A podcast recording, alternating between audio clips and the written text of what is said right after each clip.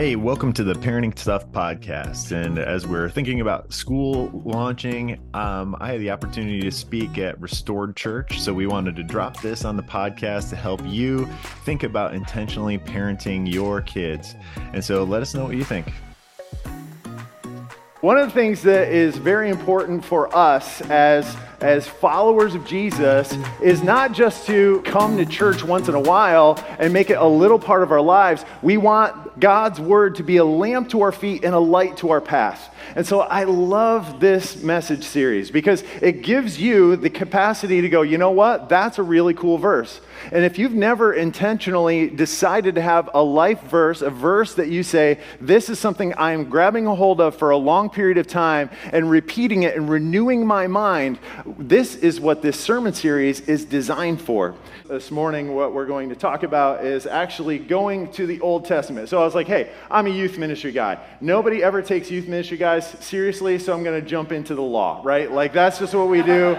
Uh, we're going to try to do. I was the youth ministry guy that I was the only youth ministry guy at my college that took Hebrew as their optional. Everybody took Greek because it's supposedly easier. I was like, hey, I'm partially dyslexic. It should be easy. They go right to left, you know? Probably a bad idea, but I learned a lot. Straight D student, but I learned a lot. And uh, so, Deuter- Deuteronomy chapter 6, read this with me. You shall love the Lord your God with all of your heart, and with all of your soul, and with all of your might. The reason I chose this is this was a passage that Jesus referenced. When the lawyers sat around and tried to trip Jesus up, they're like, Jesus, we got a whole bunch of laws. What's the most important law? Jesus responded, verse 36 of Matthew chapter 22, it says, Teacher, what is the greatest commandment in the law? Verse 37 says, And he said to them, You shall love the Lord your God with all your heart, with all your soul, with all of your mind. And this is the great and first commandment. And the second is like it, you shall love your neighbor as yourself. On these two commandments depend all the law and the prophets. Man, they couldn't argue with him at that point in time.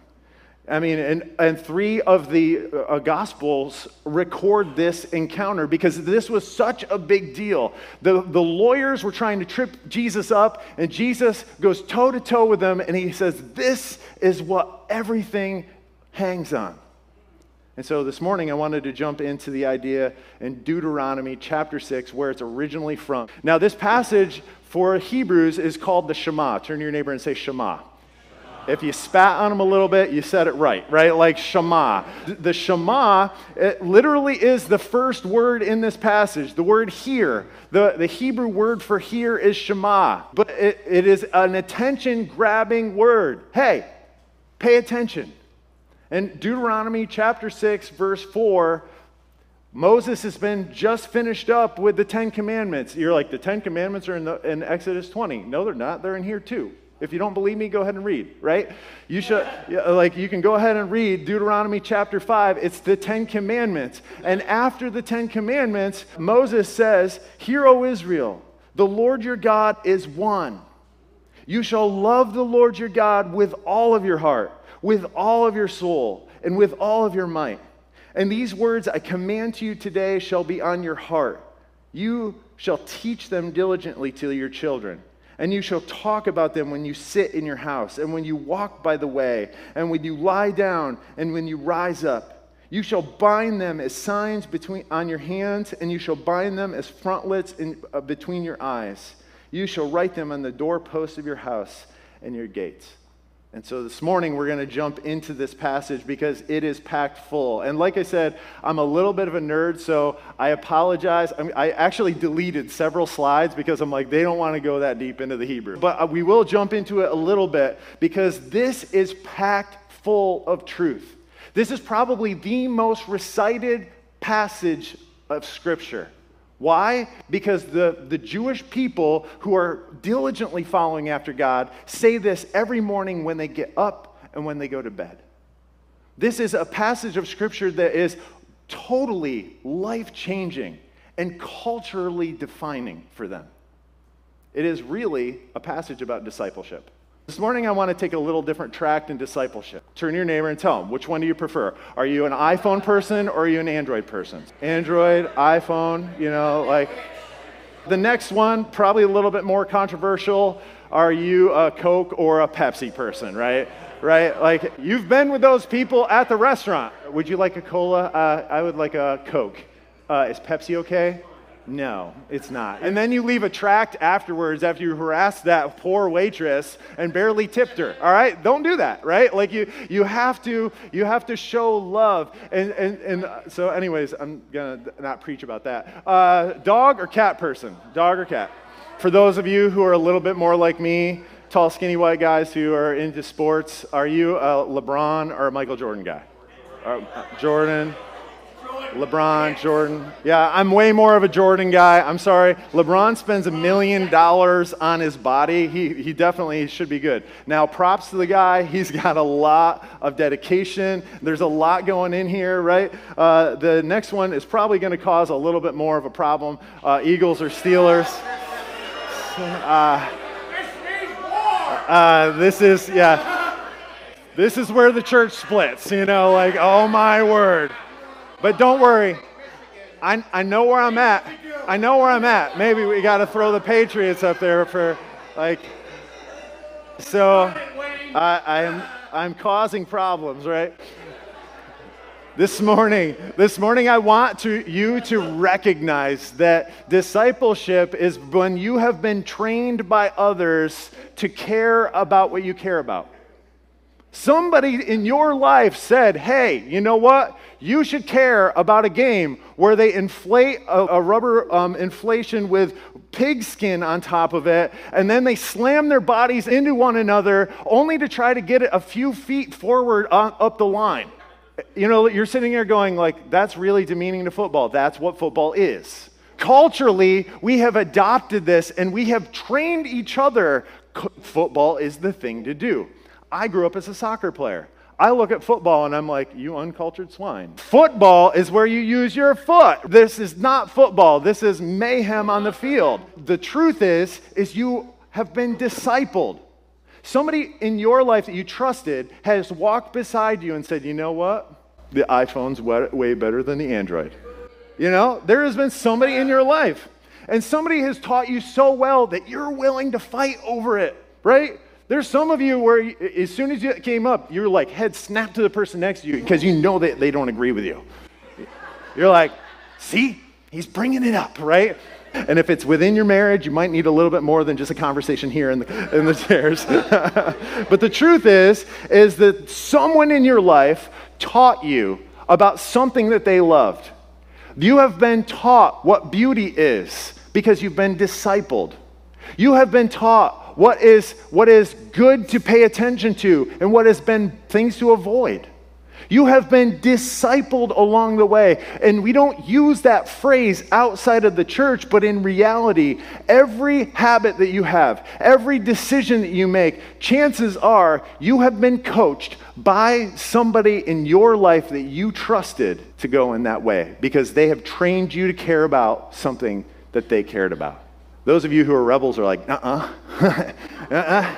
I did my own thing. You know what? I was like, my family does this over here, and I'm like, I'm not doing that. I'm going to do something different. Well, the truth is, YouTube trained you. And YouTube is full of people teaching you to care about things that they care about. You think that you're the first one to ever branch out and do something way off the board? No, you're just following the lead. This passage is all about discipleship. It's all about cultivating culture. Historically, what was going on for the people of Israel is they had been in captivity for 400 years. That's twice as long as the United States has been a country. Can you imagine how eroded the Hebrew culture would have been?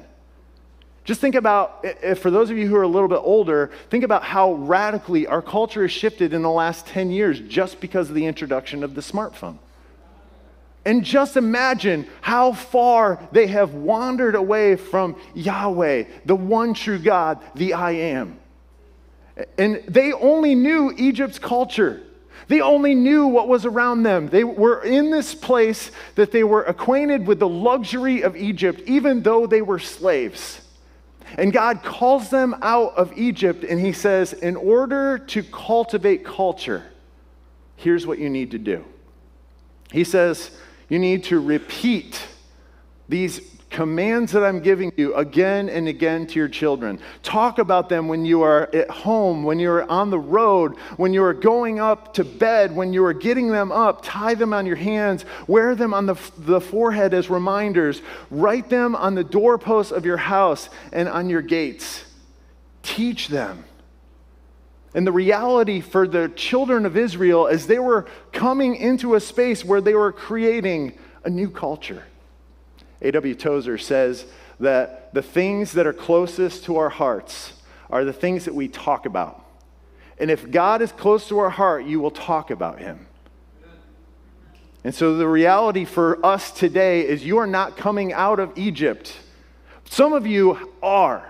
You have gotten saved and you are totally transforming how you think and you act. Romans 12, 1 and 2 is really pertinent to you. Don't be conformed to the old way of thinking, but be transformed by the renewing of your mind. And so you are intentionally trying to find ways that you can walk away from that destructive culture because what Jesus has offered you is life and hope and peace. And all that offered you was destruction, despair, and distress. And so you are walking away. And for you today, you have got to remind yourself, you have got to make it a priority what you are going to pay attention to. And so this the I want you to just kind of see the action words in this statement. Repeat them again and again. Talk about them. When you go to bed, when you're getting up, tie them on your hands, write them on the doorposts of your house.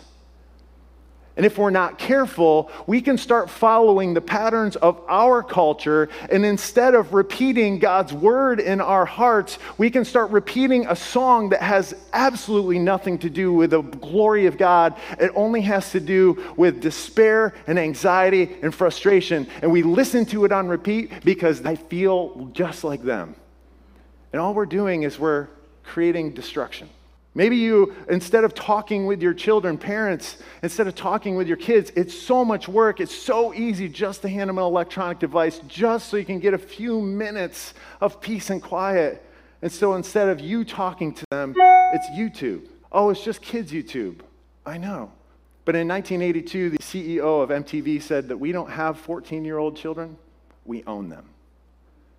Our culture isn't looking to just entertain our kids. They want to own them. And if we are not aware and if we are not intentional, the reality is the culture that is going to be cultivated in our homes, in the, with, especially with electronics, where we can put earphones in and not even be able to know what they're paying attention to, could be a culture that you don't want cultivated in your home, even though you bring them to church. And the other thing I want us to see here is it says, again and again to your children. In the Jewish culture, under the age of 13 was a child. So in, yours an intentional action. For, for kids between the ages of, of up to age five, they're intensely concrete in the way they think. What have you introduced into their life to let them know that there are things to care about? Maybe you did it unintentionally.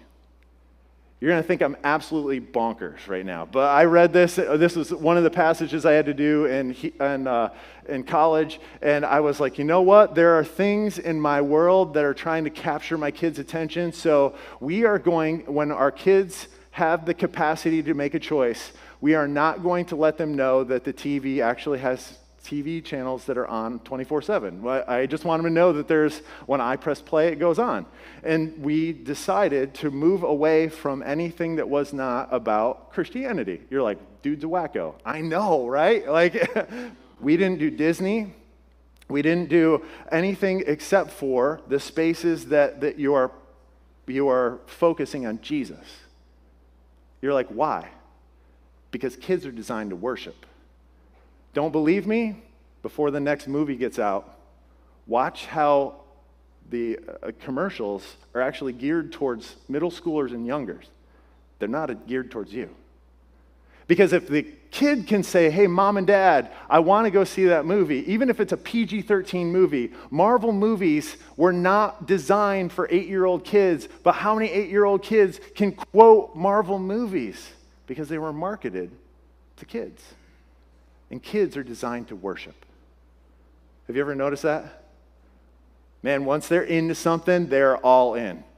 They're jumping in, they're creating this imaginary world on something that you're like, wow, look at how crazy they're going. Part of that is worship. They are showing the worth of what they are worshiping. And so for us, we are like, you know what? If, if, they're, if it's going to be something that we repeat, that we talk about, what they're going to bed, when they're rising up, we want them to be focused on Jesus and what God is doing and be very intentional. But it was very, very annoying. I want you to know that. Like, it is very super annoying to be like, uh, I got to, all right, we're, we got to engage in a conversation right here, right? There's, there's times where you have to sacrifice as a parent. Why? Because you only have a child for a short amount of time. The question is are you going to need me time or are you going to invest that time for eternity? And so, when we're talking about discipleship, and as I'm a professional youth worker, I want you to know if you have proximity to a child, you are the primary disciple maker. You have way more influence in a child's life than Wayne Morgan does, even if they come to camp or youth group. I might say something and they'll go, huh, interesting. I might retain their attention for like seven or eight seconds at a time, but they live with you. And so I, we want to be very careful with what we are cultivating in our homes, what we are talking about when we're going to bed, when we're rising up, when we're posting on things, when we have on our wrist, right? Our kids now have smart devices and we have smart devices. So, on our wrists, what have we tied to our wrist? What captures our attention? When we walk into our homes, what are the things that we have hung up that say, this is worth our attention? Just be careful. And so, as we're here this morning, I want you to really take in, into account what are the things that we are training our children to care about. Is there something in your life that you were like, well, I really like this, but I didn't really think I was training my kids to, to care about this? I want to encourage you that if you give it up for the sake of Jesus, He will bless. And some of your hobbies and habits, actually, when you compare them to what your kids, your kids picking them up, it should stop us. And so this morning we're talking about changing culture because sometimes the culture that we grew up with is not honoring to God. Charles Wesley said some of the things that we're entertained by the most, God hates the most. Some of the things we've allowed to enter into our life as me time, chill out, is actually creating a culture that is pulling our kids away from Christ. And so this morning, we're talking about a culture that God is trying to renovate. And he says, Hear, O Israel, the Lord our God, the Lord is one. You shall love the Lord your God with all of your heart, with all of your soul, with all of your might. And I want you to get an understanding of what this was like. This was the ancient Egyptian civilization had 1,500 gods. Turn your name and say 1,500. 1,500, 1,500 gods. Can you imagine? Like, that's insane. Like there, there's, if you're bored, go ahead and Google it, right? Wikipedia, you'll start looking up how many gods there are. And the reality for these, these children of Israel, they've been in this culture for 400 years. This nomad comes in out of the desert. He walks in and he says, By the way, let my people go. And, Mo- and the Pharaoh's like, You look familiar. Why are you here? And he's like, My name's Moses. I was here a couple years ago, but you kicked me out. And he was like, Hey, by the way, uh, God talked to me in a burning bush, and he wants all of his people to be out. And Pharaoh's like, Yeah, that ain't going to happen. And so Moses is like, Okay, I'm going to dismantle 10 of your gods. And so the 10 plagues actually correspond to 10 of the Egyptian gods that God flexes on. For those of you who aren't Gen Z, that means he beat them up, right? Like, like he, he, God takes and, and, dismantles what the Egyptians would have considered to be sacred. And Moses, this no name guy who apparently stuttered because he told God, I can't talk, he walks into Pharaoh's palace and he says, By the way, the I am, the self existent one, not one of your gods that has got millions and millions of different perspectives, the one who was and is and forever will be. The I am is, uh, is there is no tense to the word. And so, like I am right here, after this, I will be someplace else. The name of God is the self existent one. And Moses walks in and says, The I am sent me. Can you imagine how crazy that would have looked? Like some of you have quit jobs and your boss looked at you like you were crazy, but you didn't take everybody from the workforce with you right? Like this guy walks in out of nowhere and he's like, I, I, by the way, I want to have all of, the, of your workforce walk out with me. And he's like, not going to have it. But God allows him to, to show that God is more powerful.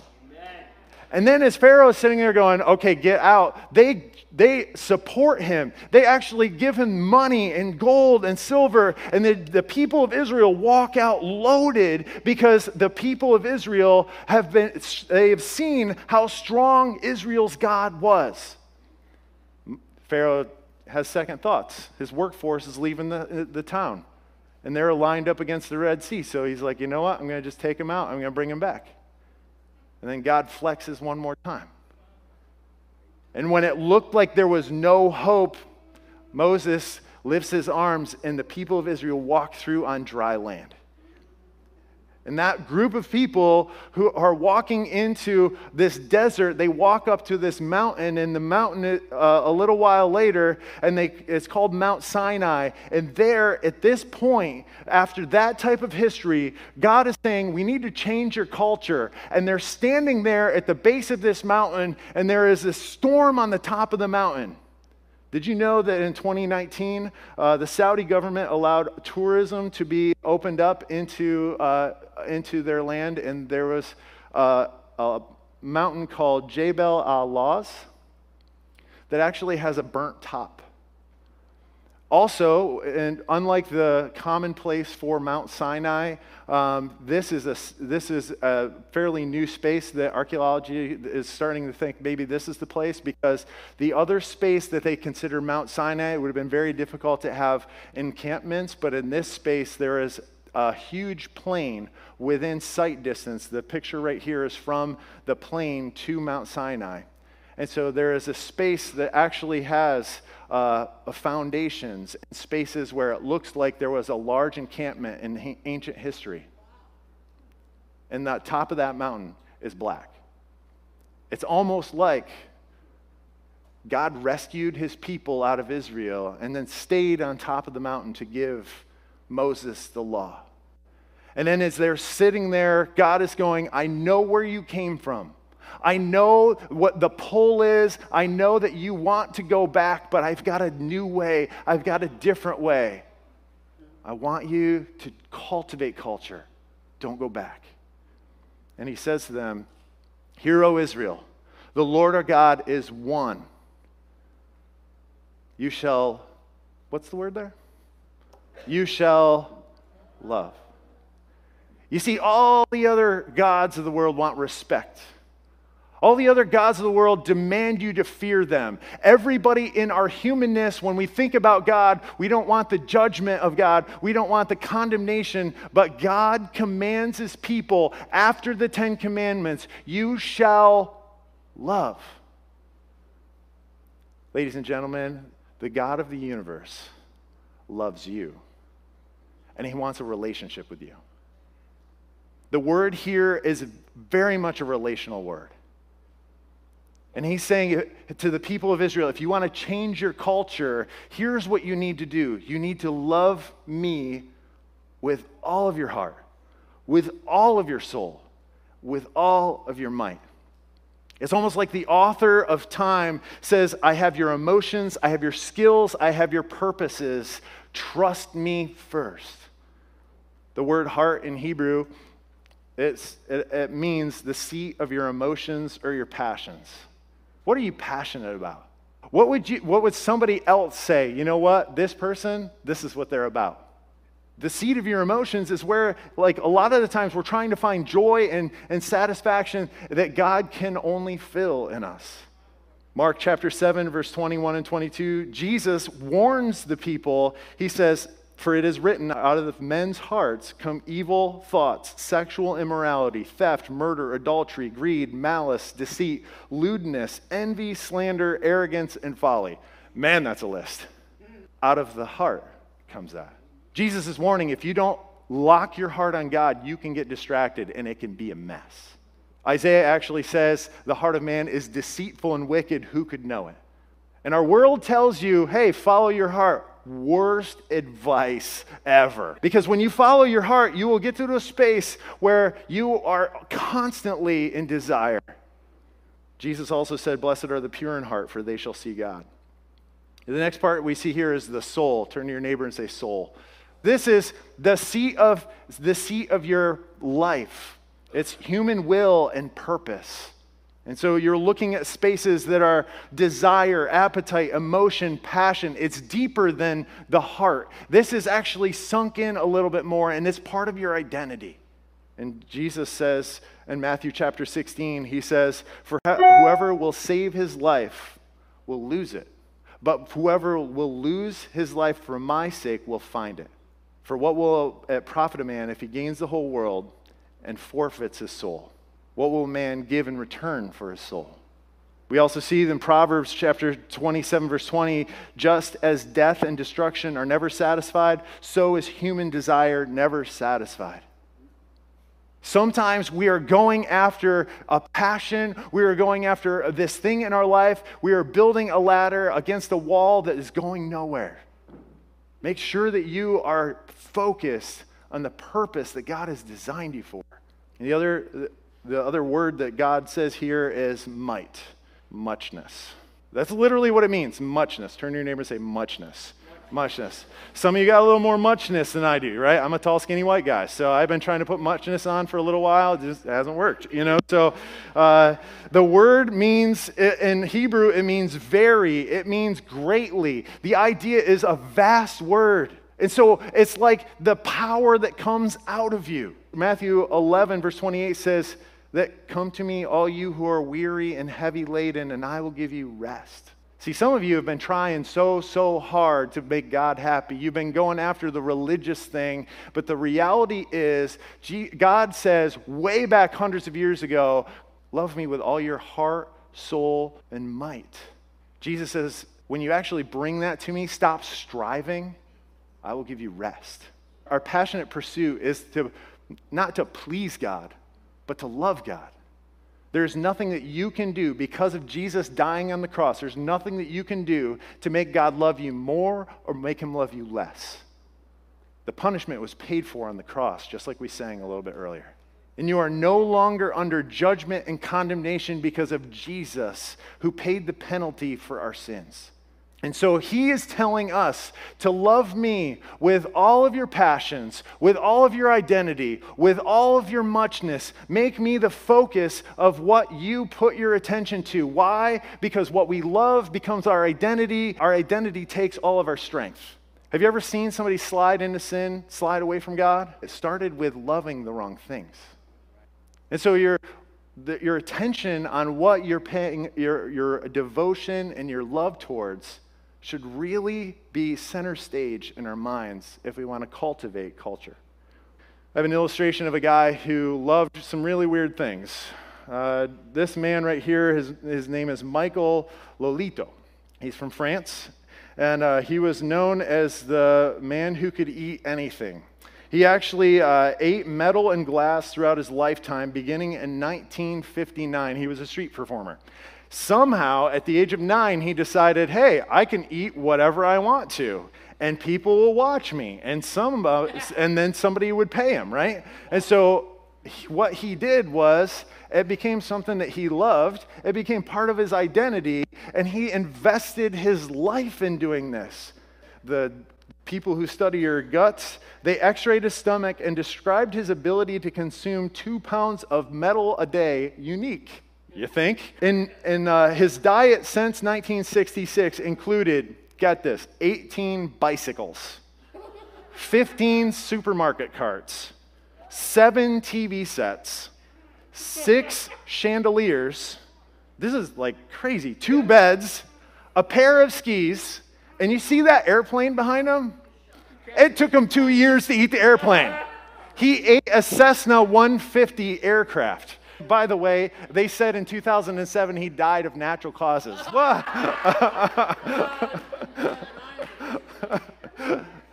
I use that illustration because somewhere in his life, a person walked beside him and said, This is a direction you can take. This is an okay space that you can have passion for. And that passion developed into something that was more than just a passion, it became a source of his identity. And that identity poured all of his energies into it.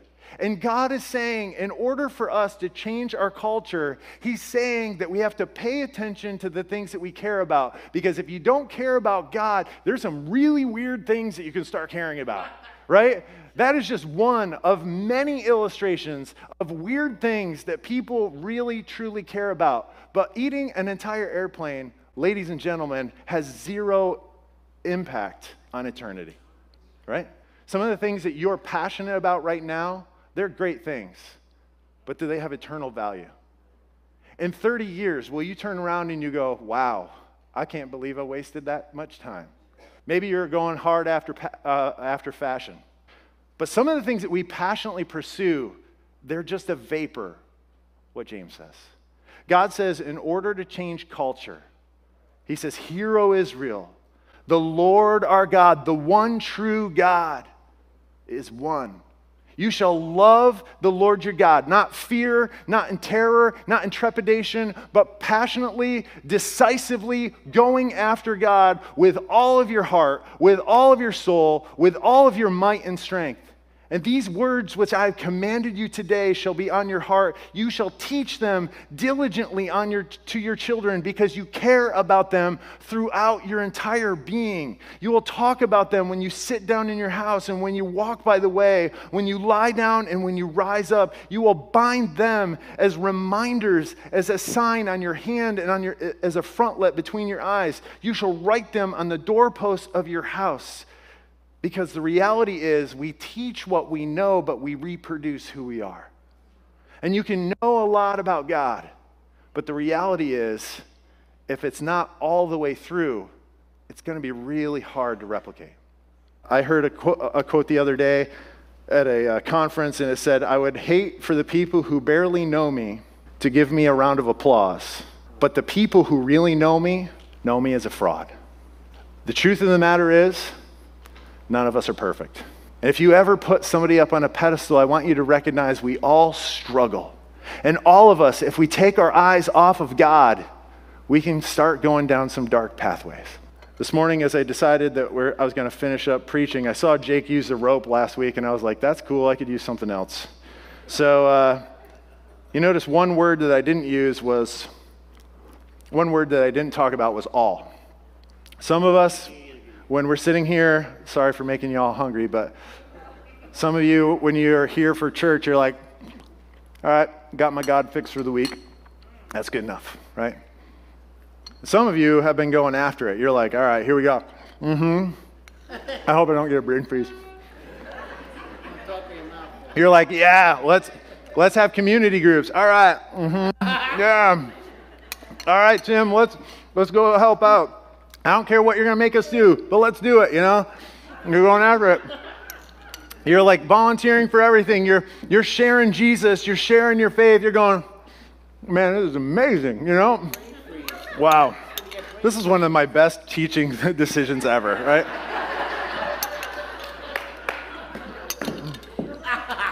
Man, you, you know you have that sugar drop at the end of speaking, and wow, this is amazing. But the, the truth is, that's not all. I hate when I go over to a, a person's house and they give me ice cream and they're like, Are you done? I'm like, No. I'm actually not. Because it's not all, right? In order to get all, Go for it.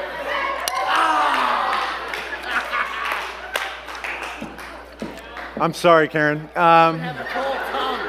the reality is, is in order to go after all, you gotta look a little crazy, right? In order to go after all, everybody else around the table is going, "What is wrong with you?" Right? You got the right idea, pal. The idea for us today is: Are you going after God with all, or are you only going after a little bit?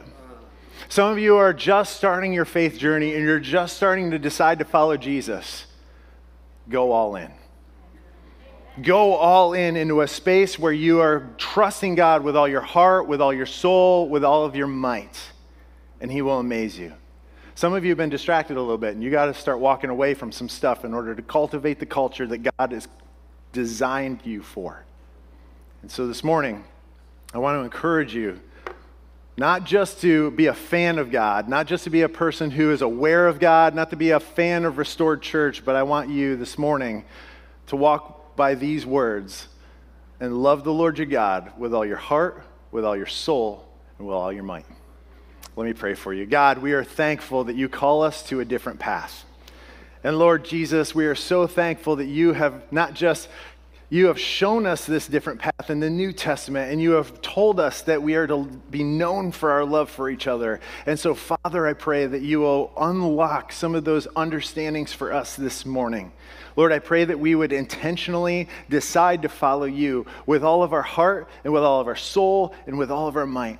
And if there's something that is holding us back, if there is an idol in our life that we prefer over knowing you, God, I pray that you would remove that. God, may you use this church as a, as a catalyst for the love of Christ throughout the valley. God, thank you for the truth that we sang this morning that we are the hope on earth. We carry the message of Jesus. May we carry it well, undeterred, loving you with all of our heart, soul, and strength. Jesus, we love you. Use us this week. In your name I pray. Amen. Thanks so much for joining us here on the Parenting Stuff podcast. And as always, go ahead and like us, subscribe to us. If you have any questions, leave a message on our social media platforms or go to our website at parentingstuffpodcast.com. We always want to serve you where you are. So let us know how we can serve you best. But until next time, we'll see you next time in the Parenting Stuff podcast.